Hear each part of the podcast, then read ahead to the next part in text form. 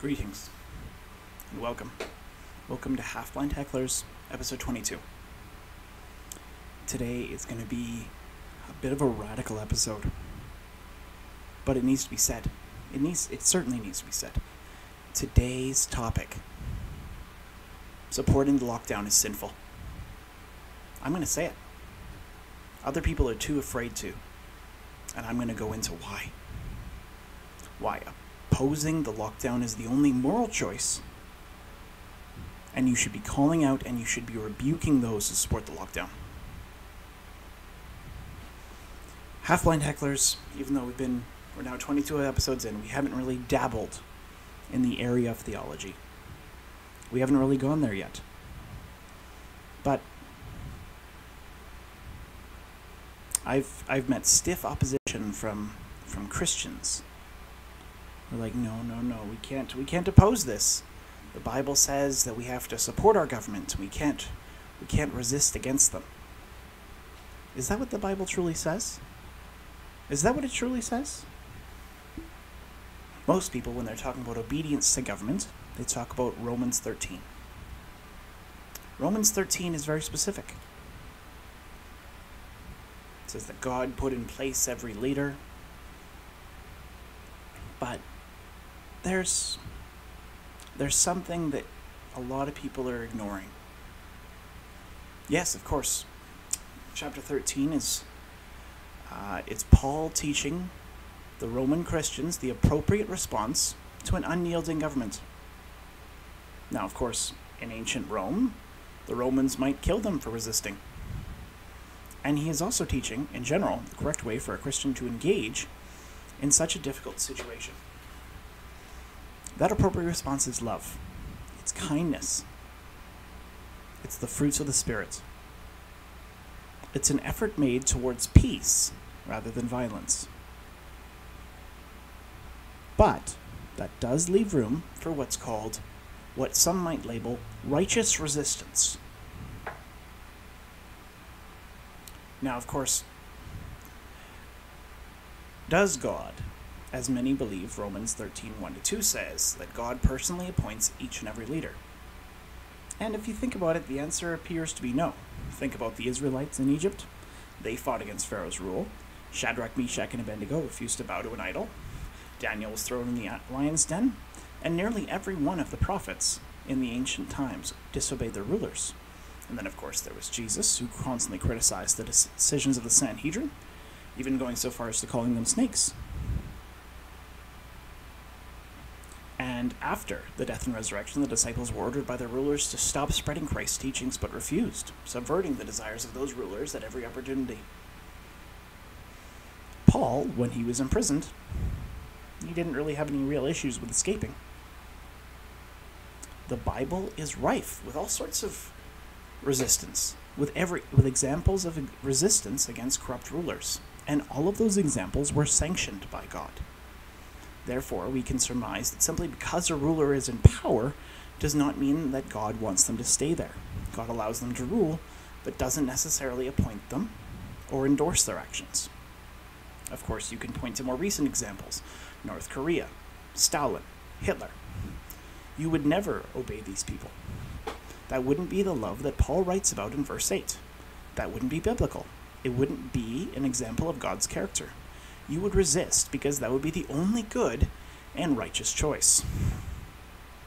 In our contemporary society, we of course face a very different rule, a very different world than that of the Roman Christians. We can protest, we can speak out, we can march, and sometimes, if the rulers are corrupt, we can be arrested and sent to jail for what we believe.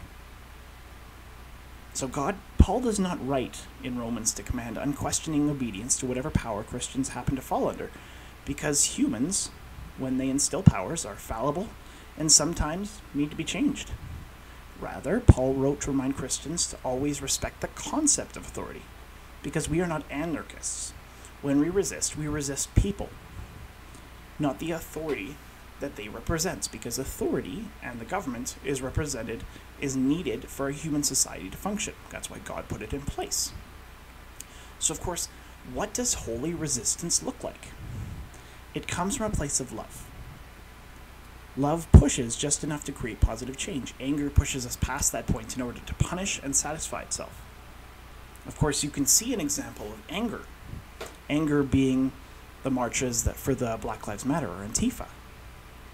They're not trying to create a change because they they love others and they want to create a better world. They want to destroy because they've been told that they need to be anger, that they need to be angry, and that they need to to force that change upon an unwilling world. And so when we resist authority, we must not have harm in mind, but help, but assistance.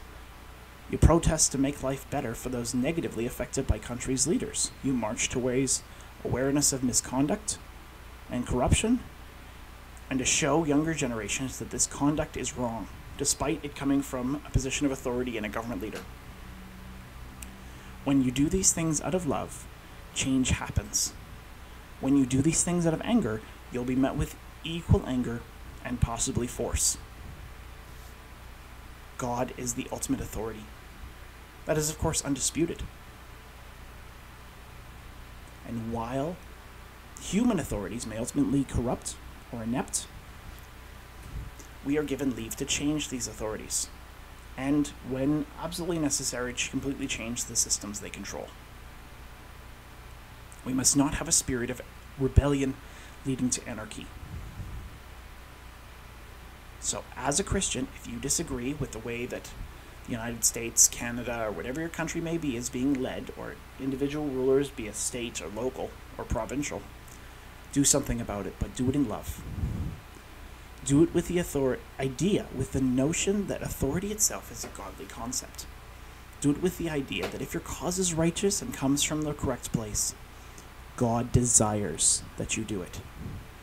And God desires that you be bold and speak out about it. So, if that is your goal and if that is your desire, resist. If resistance is on your heart, you may just be the change that God wishes. Now, if we're going to talk about, now, of course, we must all resist in love. What is that resistance? We already we went over what that resistance looks like. Now we have to go over why resistance is the only proper course of action. Because these lockdowns, these laws, these infringements on our rights, on our liberties, they have to stop. Rights and liberties were things given to you by God because we are all created in the image of God.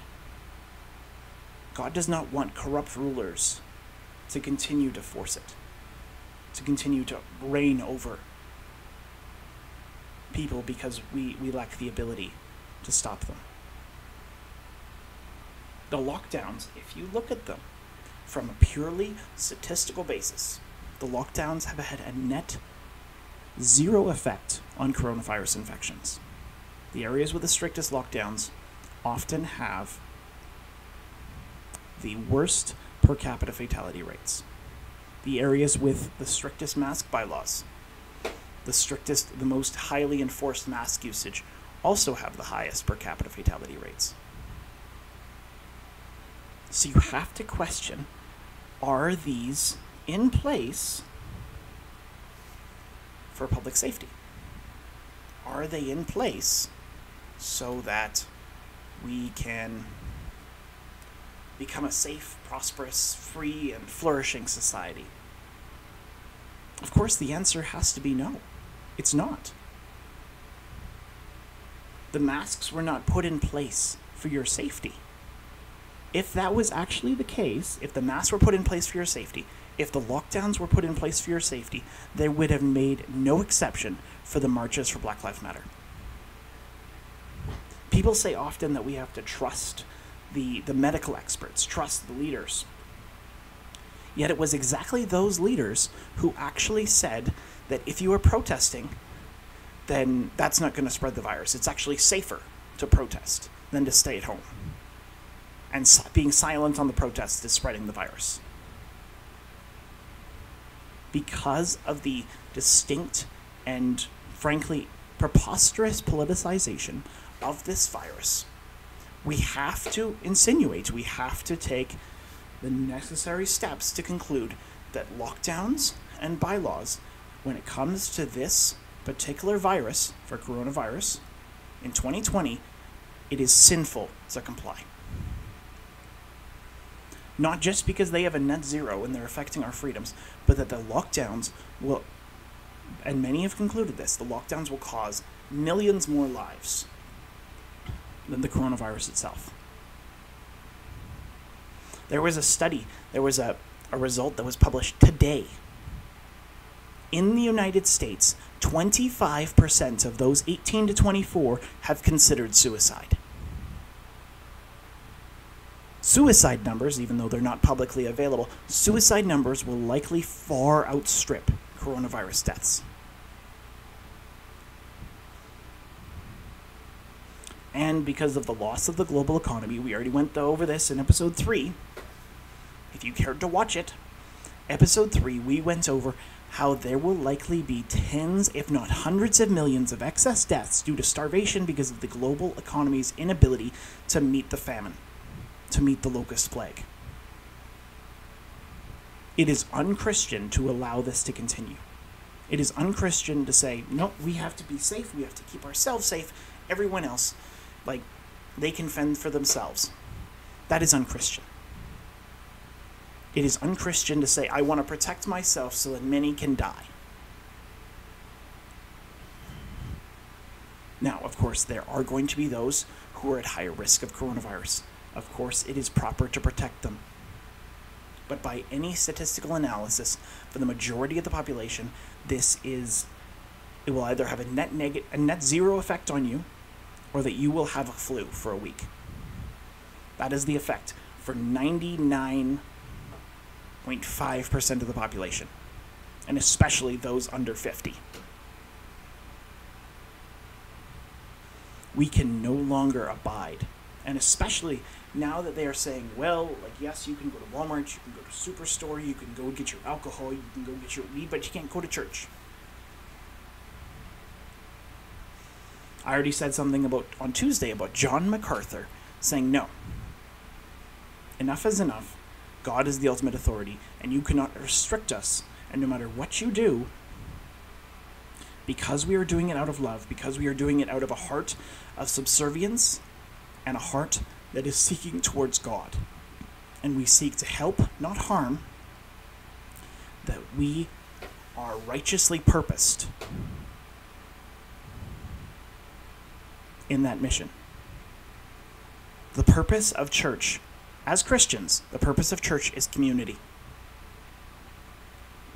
What community is there if you're just watching the service online? And of course, many aren't. If we want the church as a whole, not just individual churches, if we want the church as a whole to survive, then we must say, go back to church.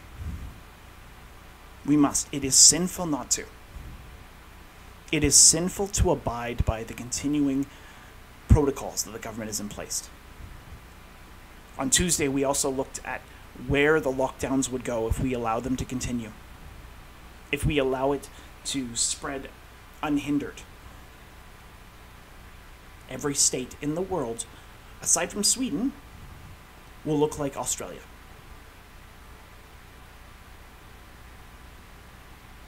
They'll look like Canada, where if you don't get your immunization, you'll be you'll be forcibly quarantined your home. You'll be put in a remand center.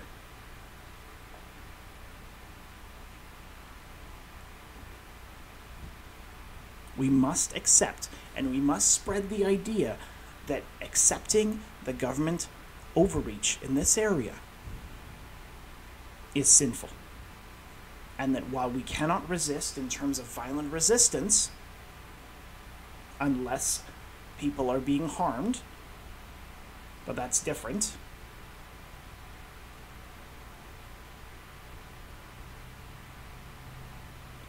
But we cannot accept things as they are.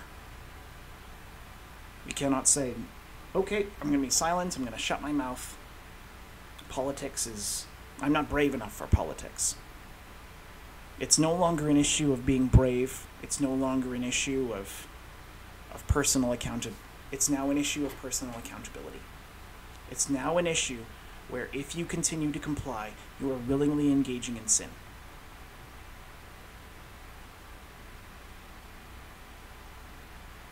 The government's goal has not been for public safety. We went over that several episodes about the medical council culture. About how vaccines are the goal, not treatment, when treatment is way more effective.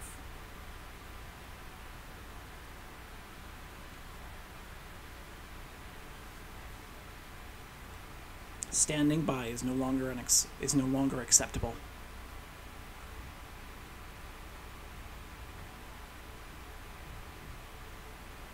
and I can no longer support anyone who continues to support the lockdowns. I call on you, feather, fellow believers. If those you know continue to support the lockdowns, rebuke them in love. For they are sinning.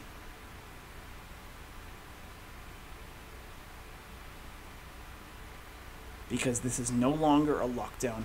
In the in the beginning, we were all like, okay, like we have to do, we have to acknowledge that we don't know things, and we're going to wait until we receive more data. The data is now available. It's widely available.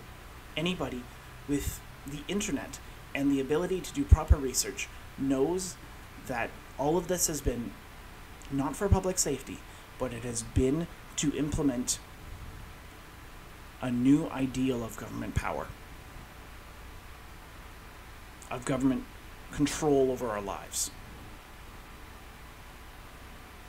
The fact that it is easier to go buy alcohol and to go to a casino than to go to church should make that evidently clear.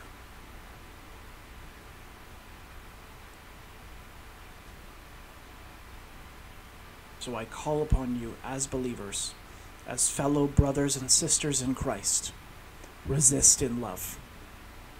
Rebuke those in love. And together, we can form a movement which can change the world, which can save the world.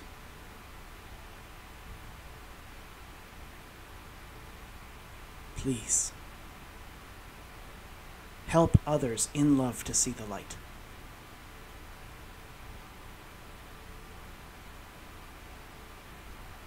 That's about it.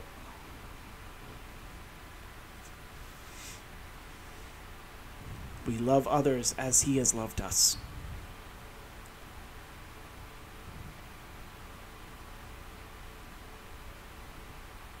And we will not be silenced. But we will rise up with one voice and say, God is above all. God is the ultimate authority, not man. All right. Uh, it's pretty much the end of the episode. Uh, if you're on, I'm pretty much abandoning Facebook. It's not really accomplishing anything. Uh, if you're on YouTube, please like, share, subscribe, hit the notification bell. If you're on Parler, upvote, echo, follow. And comment, of course, because we like to engage with you guys, even if we disagree it's it's interesting to see other other opinions. And if you think that what I'm saying is the, theologically out to lunch, then go for it. I'll be happy to to try and defend that. If you want to support our movement, then we welcome you. But, anyways, I hope you enjoyed the episode. I hope you enjoyed listening, watching, however you inputted that feed, I guess. And I hope you all have a great weekend. And good night. And God bless.